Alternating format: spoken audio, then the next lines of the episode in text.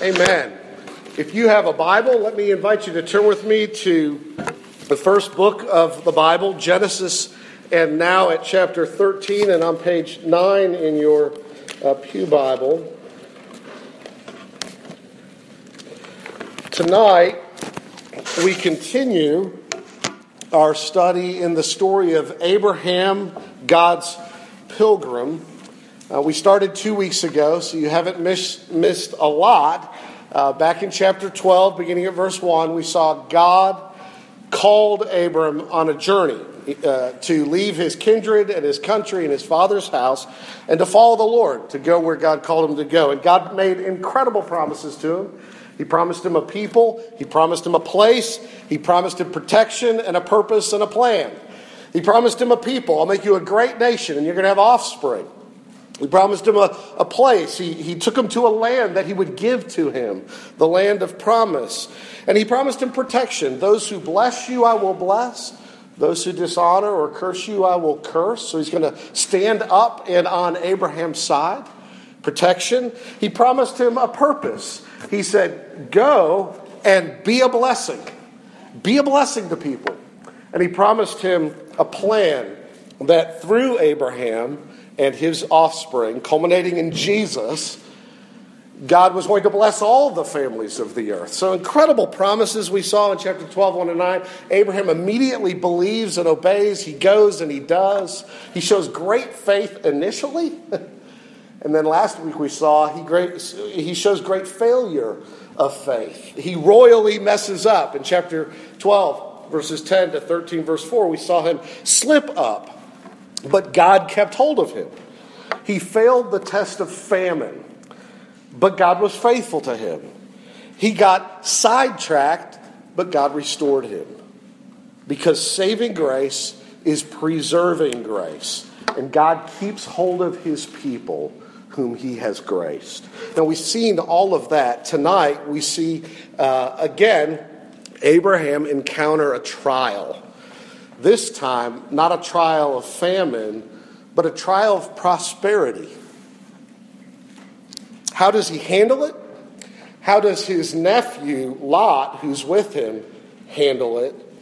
And how should we handle the trial and temptation of prosperity as well? We're going to think about these things from God's Word in Genesis 13, verses 5 to 18.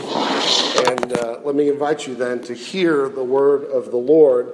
We're picking up at verse 5. In verses 1 to 4, we've heard that Abram has, has come back to the Lord and to the land of promise, and he's come back filthy rich uh, with Lot.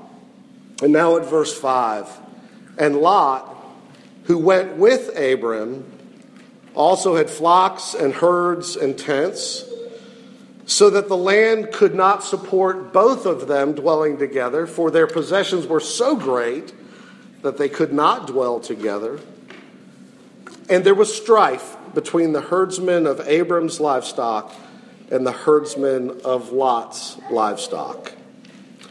At that time, the Canaanites and the Perizzites were dwelling in the land. Then Abram said to Lot, Let there be no strife between you and me, and between your herdsmen and my herdsmen, for we are kinsmen. Is not the whole land before you? Separate yourself from me. If you take the left hand, then I will go to the right. Or if you take the right hand, then I will go to the left. And Lot lifted up his eyes and saw that the Jordan Valley was well watered everywhere, like the garden of the Lord, like the land of Egypt in the direction of Zoar. This was before the Lord destroyed Sodom and Gomorrah. So Lot chose for himself all the Jordan Valley, and Lot journeyed east. Thus they separated from each other. Abram settled in the land of Canaan while Lot settled among the cities of the valley and moved his tent as far as Sodom. Now, the men of Sodom were wicked, great sinners against the Lord. The Lord said to Abram, after Lot had separated from him, Lift up your eyes and look from the place where you are, northward and southward and eastward and westward. For all the land that you see, I will give to you and to your offspring forever. I will make your offspring as the dust of the earth, so that if one can count the dust of the earth, your offspring also can be counted. Arise, walk through the length and the breadth of the land for I will give it to you. So Abram moved his tent and came and settled by the oaks of Mamre, which are at Hebron, and there he built an altar to the Lord. Amen. This is God's word. May He write it on our hearts. Let's look to Him in prayer. Our Father in heaven, we ask that you would speak to us. We pray that you would help me grant that the words of my mouth Grant that the meditations of all of our hearts would be acceptable in your sight, O Lord, our rock and our Redeemer. Show us your glory. Shape us by your word for your honor and praise. We, we pray in Jesus' name. Amen. Abram experiences a second trial. The last one, he failed. In John Bunyan's work, Pilgrim's Progress, which I'm reading, and I keep putting it down and not picking it back up if you really want to know the truth. Uh, and they say it's like, besides the English Bible, like the number one most proliferated book in the world. It's a challenge. But there, there's a character named Christian, and there's a character named Hopeful and they are together traveling, and they turn aside into bypath meadow, where they are found and captured by giant despair, who takes them to Doubting Castle. He throws them into the dungeon there without any food or water or light, and he urges the pilgrims to do away with themselves because their fate is sealed. Now, hopeful argues Christian out of taking that option. But all is bleak. Once the giant takes them to the courtyard and he shows them the remains of previous specimens he had torn apart. And he tells them that in 10 days he will do the same to them. So on Saturday night, about midnight, the two pilgrims begin to pray, and they pray on almost till dawn. And suddenly, Christian ex- exclaims, What a fool am I, thus to lie in a stinking dungeon when I may as well walk at liberty. I have a key in my bosom called promise that will, I am persuaded, open any lock in Doubting Castle. It worked on the dungeon door. It worked on the outward door to the castle yard, and though the lock worked hard, even the iron gate to the whole complex opened, and off they went, back to the king's highway. Now, Abraham had a key called promise. And at the end of Genesis 12, he forgot to make use of that key, and he wandered from the way but the Lord brought him back home and he began to believe the promise again. And tonight in Genesis 13, we see Abram, the pilgrim, believing the promises of God, but we see Lot not walking after the same pattern. And so we see in this chapter, the chapter is set up for us to really contrast the way of Lot and the way of Abram. And so we want to do that tonight. The problem here is the trial of prosperity, as we said, and the family strife that came about because they had grown so rich and wealthy. They had gathered so many people to them, and they had so many animals and livestock, and they were together in one place. And so the resources to feed the sheep and to water the animals was limited. And so there began to be strife. There began to be arguments between the shepherds that belonged to Lot and the shepherds that belonged to Abraham, and they began to fight with one another. And Abraham can see all this, and he doesn't want it to rise all the way up into his relationship with his nephew. And so he has to deal with this. It's not the trial of famine like in chapter 12, where he was tempted to self reliance and then lied to protect his wife at the cost nearly, or lied to protect himself at the cost nearly of his wife to Pharaoh. But it is the trial of prosperity and the temptation to selfishness and greed and to provide for himself at the cost of strife with his nephew Lot. So there's a kind of parallel here, but opposites. And we should just pause there and recognize that as you and I make our pilgrimage, as we follow Jesus to, to the heavenly city, we're going to face various trials. Some famine, some prosperity, and all other manner. And we are bound to face trials. Not because we are weak in faith, but in order actually to strengthen faith. God uses them that way, like an athlete in a gym needs to go from one apparatus to another in order to build up every part of his body. So too with us. Every part of the new life of God in us needs to be strengthened. It needs to be worked. It needs to be exercised. We are called to be strong in the Lord and in the strength of his might. And that means we have to have our faith exercised. And Abram's is exercised here. So they face this trial and a testing and a temptation. And how do they deal with it? Well, they're standing at this point near Bethel. They had come all the way back to uh, the promised land, and, and, Bethel, or near it, is a, there's a major crossroads north south and another crossroads east west, uh, uh, passages through the hill country and it's on a prominent height. So from there, they could see in every direction vast stretches of land. And Abram turns to Lot and he proposes a solution. Lot, he says, You choose the land you want, and I'll take the leftovers. You look out there and you decide where you'll go. If you go to the left, I'll go to the right. If you go to the right, I'll go to the left. And so what happens? Well, Lot shows himself to be a bad example of how God's pilgrims ought to walk in this world. But Abraham shows himself to be a positive example of how God's pilgrims ought to walk in this world. And so I want to do two things tonight. I want you to think about the bad example of Lot and how not to walk. I want to highlight two things. And then I want you to see the positive example of Abraham and how to walk. And I want you to think about five things. So, seven things. Verses 10 to 13, the negative example of Lot, how not to live. Verse 10 Lot lifted up his eyes and saw the Jordan Valley was well watered everywhere, like the garden of the Lord, like the land of Egypt in the direction of Zoar. So Lot chose for himself, verse 11, all of the Jordan Valley, and he journeyed east, and thus they separated from each other. He chose selfishly. Now, why do I say that? Lot selfishly grasps the best as he sees it for himself.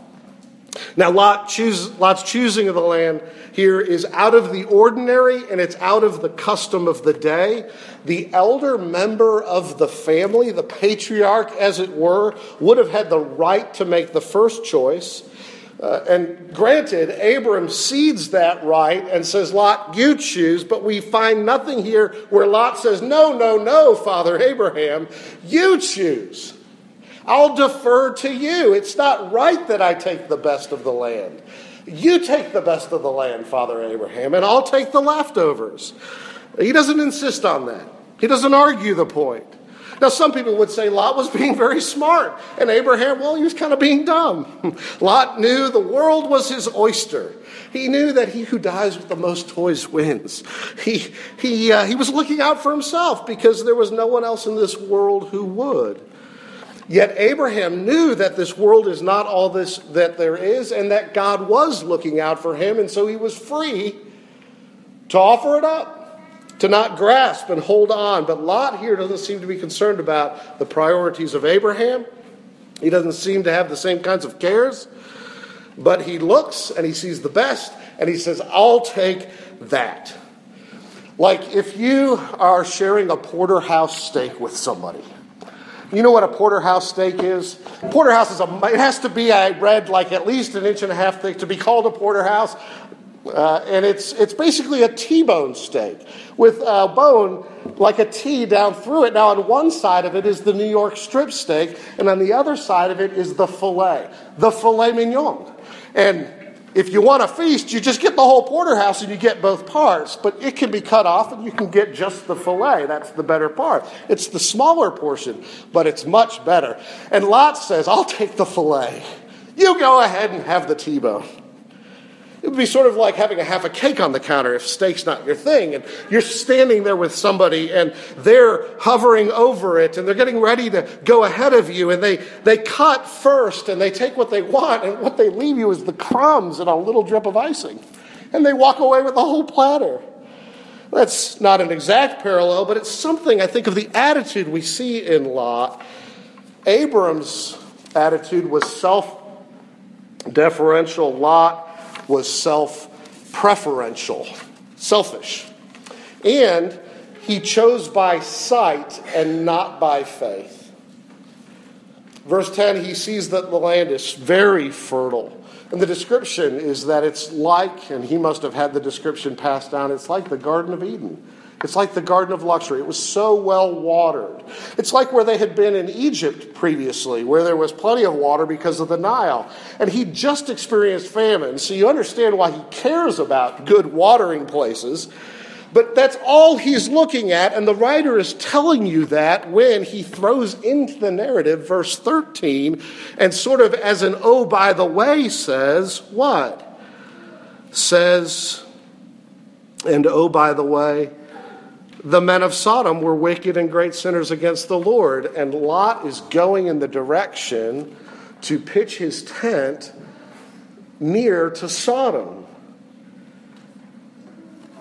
He evidently doesn't foresee the destruction of Sodom, and how could he? But he ought to have seen the danger of living in and around and near and among the Sodom people but he doesn't take heed. He doesn't, uh, he doesn't live with caution. Uh, there was uh, George Will recently was telling the story uh, of, about a bank failure in 1995. Barings, founded in 1762, was Britain's oldest merchant bank. It weathered the Napoleonic Wars and two world wars, and its clients included Queen Elizabeth II. And then one of its young traders, Nick Leeson, in the bank's Singapore office, was so skillful at navigating the derivatives markets that at one point he produced 10% of the bank's profits.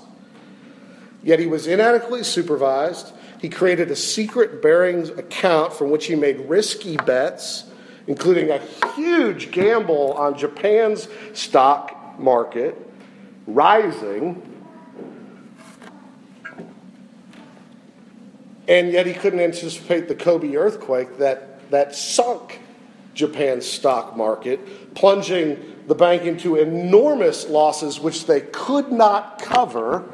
And so the bank collapsed and was bought by a Dutch, a Dutch company for one British pound.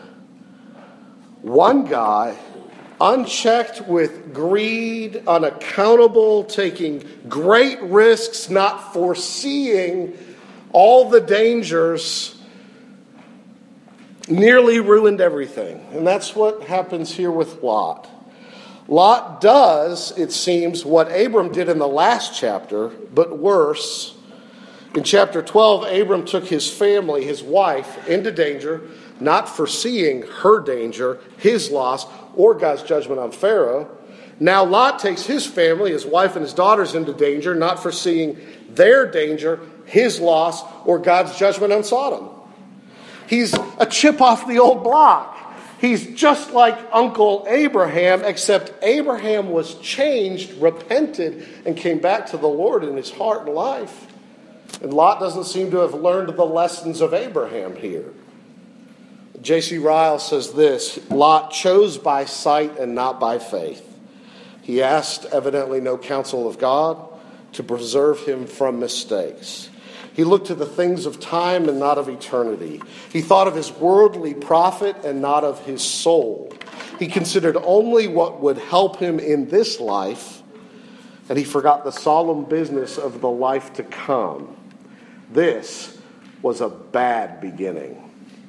And what we find is that though he saw many advantages, he missed or ignored the dangers. He saw the perks, but, um, but not the perils.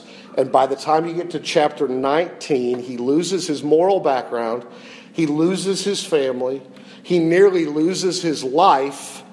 And most of that comes from what he didn't see in chapter 13. And so his assessment here seems to be superficial and worldly. He's looking with the eyes of the world and not the eyes of faith. And so we just pause here at the end of uh, recounting Lot's portion of the story, and we reflect that this ought to be a cautionary tale for us all. That we ought to plead with God for discernment.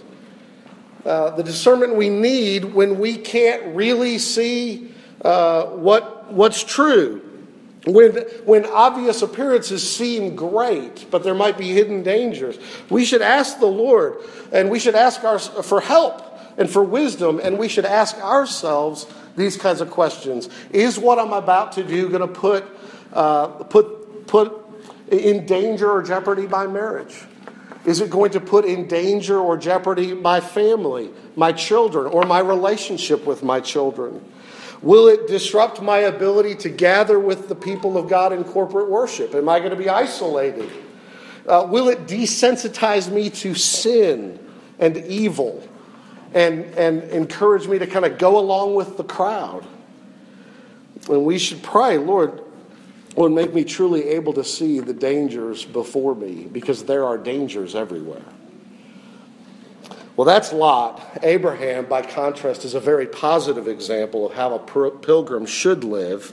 And I want to highlight five things from the story of Abraham here.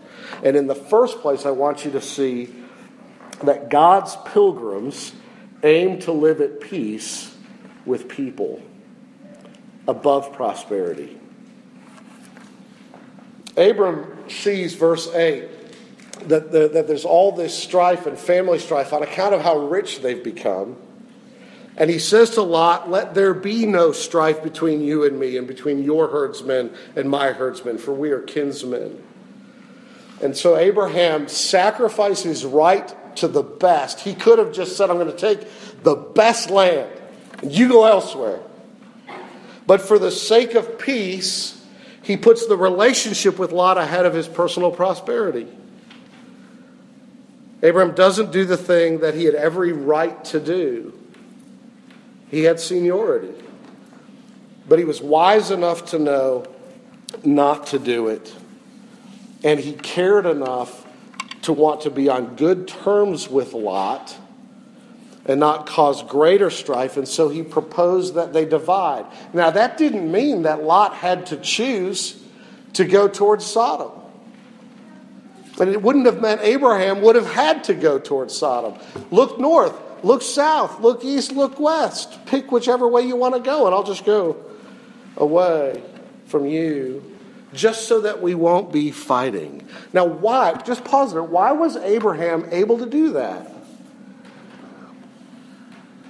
Why was able to, Abraham able to put peace with Lot ahead of prosperity?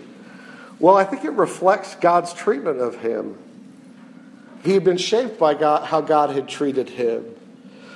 God, in chapter 12, and chapter 13, 1 to 4, had been willing to live at peace with Abraham, though Abraham had royally screwed up, nearly severed, if he could have done so, the relationship. But God reconciled, and God said, I will live at peace with you. God welcomed him back. And, and so he was able to say, Lot, I want to have good relations with you. The, the Lord wants to have good relations with me. And so out of that, he was able to do so. Um, and so, likewise for us, Jesus has made peace for us with God. And the Bible says, now, insofar as it is up to you, live at peace with all men. Even if you have to give up some property or money for the sake of doing so. Now, the second thing you see is this pilgrims enjoy the freedom of the generosity of God. Abraham had received incredible generosity from God, so he was free to say to Lot, There's plenty of room for us both. We don't need to fight over this. In other words, he trusted God's promise. God had promised the land to his seed, and he rested in that so that he could say to himself, Lot, no matter what choice you make, God will see to the promise that he's promised me. And so he doesn't have to try to manipulate things here. God promised me the land. Lot, whichever part you take, it's not going to undo the promise of God to me. He was living by faith in the generosity of God to him, and so he was able to be generous to others. Uh, it, it, brings to mind, you know, the story of 2 Samuel chapter uh, 15, where Abraham is fleeing Jerusalem because Absalom is seizing the throne, and David's loyalists are are are um, they're um, they're leaving the city, but Abiathar and Zadok, the high priest, show up uh, with some of the Levites, and they have the Ark of the Covenant with them. And Absalom, well, he's going to get the city and he's going to get the throne. And, and David's loyalists think, but what, what, what he won't get is he won't get the priesthood, and he won't get the Ark, and he won't get the physical uh, symbol of the presence of God with his people. We'll take those things for ourselves. And David says, no, no, no, no, don't do that. Take the Ark of God back to the city, and if I find grace in the Lord's eyes, he'll bring me back. And he'll allow me to see both it and the residents, but if he says, I do not delight in you, well, here I am. Let him do to me as, he, uh, as seems good to him. So he basically says to his friends, Look, we're not going to go down that road. We'll walk by faith and not by superstition. Having, having God's furniture, says Ralph Davis, doesn't mean you have God's favor. And so David's words are not despairing, but they're freeing. He's placed himself under God's sovereign care. He knows he's in God's hands who loves him and has made great promises to him, and so he doesn't have to manipulate things to get his own way. And so, likewise, here, Abraham has the freedom to be generous because God has made great promises to him, and nothing Lot will do is going to take that away. And so, too, for us, if we know how rich we are in Christ and that God is for us and not against us, it frees us to be generous. It is not prosperity that will make you generous. I know for some of us, we think if I just got a little wealthier, then I could really be generous with, with my money. It's not prosperity that will make you generous, it's faith. It's believing that God is for you and not against you. This is, this is what Paul talks about in 2 Corinthians chapter uh, 8. He says, um, or 2 Corinthians uh, chapter 8, 1 to 5. He writes to the Corinthians, he says, I want you to know, my brothers, about the grace of God that has been given among the churches of Macedonia. For in a severe test of affliction, their abundance of joy and their extreme poverty have overflowed in a wealth of generosity on their part. For they gave according to their means, as I can testify, and beyond their means of their own accord, begging us earnestly for the favor of taking part in the relief of the saints. And this, not as we expected, but they gave themselves first to the Lord and then by the will of God to us. They had an abundance of joy in the gospel of God. They knew God was for them, and though they were, uh, they were poor, they gave abundantly beyond their ability. When you know that you are an heir to an imperishable fortune in heaven, that you are a co heir with Christ of all things, and that your Father will take care of you even in the meantime, you know that you lose nothing when you give your money away. You know you lose nothing in the long run. You get it all back and then some because you're rich in Christ as a co heir. And it frees you to be generous because God has been generous with you. I think that's what we're seeing here with Abraham. I'm not going to lose anything, Lot. You go ahead, take the best. And the third thing we see here is he lives or he clings to the word of God's promise. God comes to him. Eh, Lot lifts up his eyes, sees the best, takes it, and goes. Then God comes to Abraham, verses 14 and following, and he basically reiterates his promise that you're going to have the land, but the land is not just for your offspring. He deepens the promise, it's for you and for your offspring. And then he says, You're going to have an offspring so numerous that it's like the dust of the earth. And if you could count the dust of the earth, well, then you could count the number of offspring you're going to have. Okay, so he's going to go from a great nation with lots of offspring to to uh, deepening the promise and spelling it out more clearly just how great this promise is. And yet we know that Abraham continued to live like a pilgrim, like an alien in Canaan. The only piece of property he bought was a burial site. He lived in a tent and not in a house. He was waiting for the fullness of the promise, which is not a dry, dusty bit of land in the Middle East, but is the new heavens and new earth itself. He knew that God had promised him a heavenly country that, that whose designer and architect is God, says Hebrews 11. So he was waiting on that. He received the promises, Hebrews says, but he didn't receive what was promised. He had the promises, but he didn't have the fulfillment of them in his own lifetime. And you might say, well, I'm glad I'm not in that kind of situation, but we are in that kind of situation. We live on this side of an empty cross and an empty tomb and a filled or occupied throne but we have not yet, like Abraham, we have not yet received the fullness of all that God has promised to us. We wait, as Jesus said to us in, in John 14 In my Father's house are many rooms, and if it were not so, I would have told you. And so I go to prepare a place for you.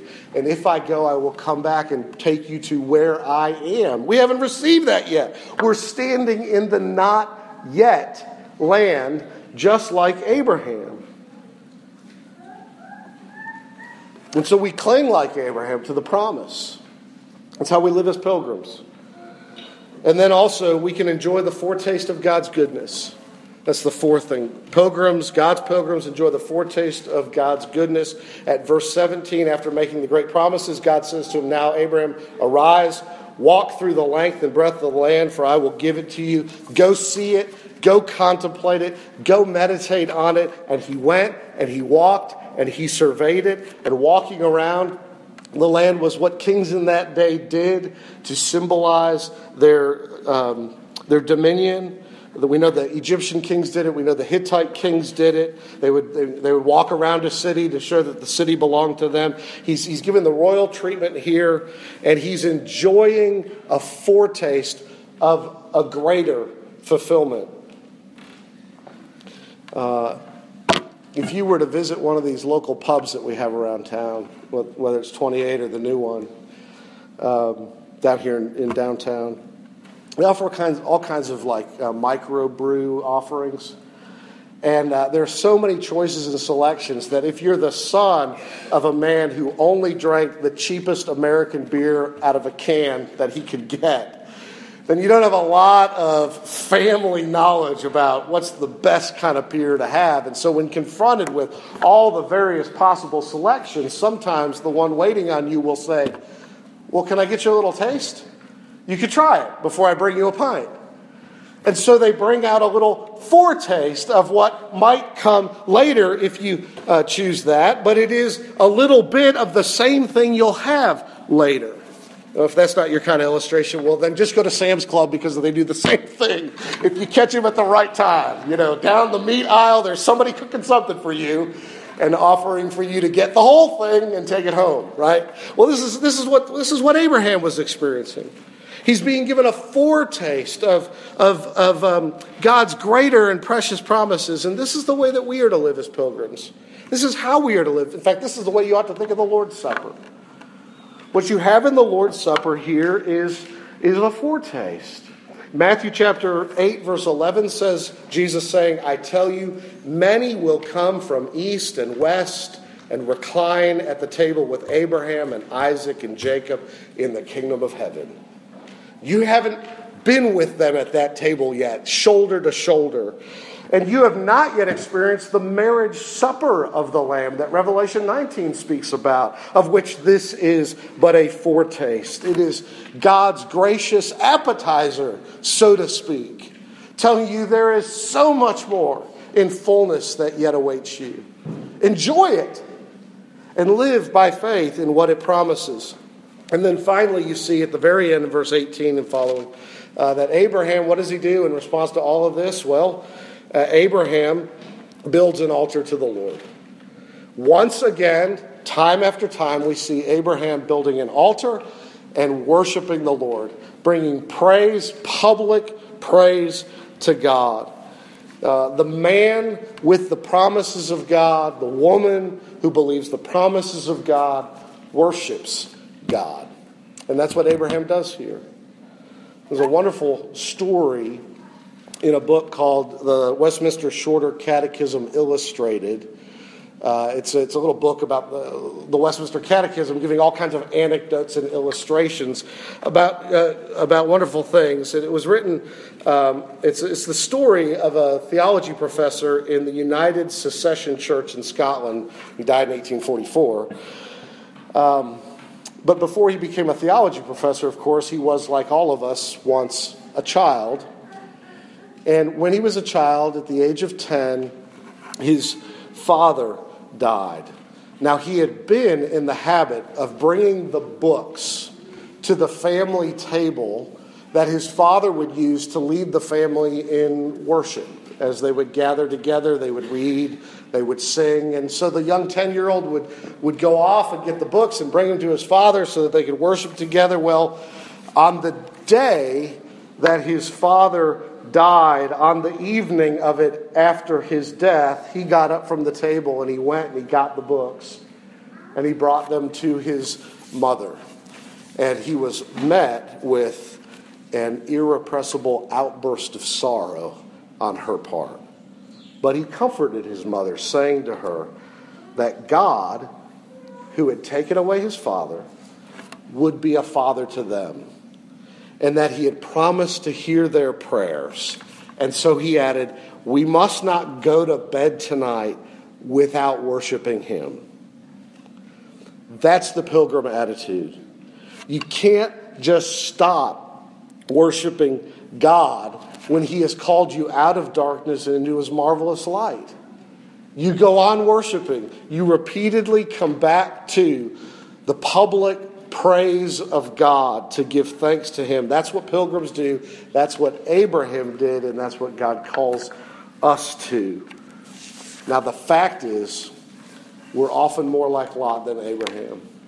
And perhaps we know how selfish and self centered and self serving we have been, and how we have looked at the world through the eyes of the world and not with the eyes of faith. Well, Jesus came and he was not like Lot.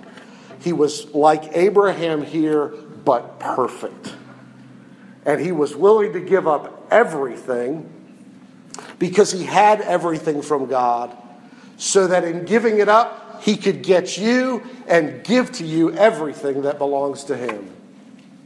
And so, whether you know yourself tonight to be more like Lot or more like Abraham, all of us need the perfect pilgrim who is Jesus to save us and to help us. Let's look to Him. Let's pray. Father, thank you uh, that um, your word is true. Um, there are hard lessons here. There are ways we don't even know our own hearts, our own failures, our own mixed motives. Uh, we pray that you would uh, teach us, strengthen us, help us to walk with you believingly. And thank you that Jesus died for people like us. In his name I pray. Amen. Let's stand together and sing.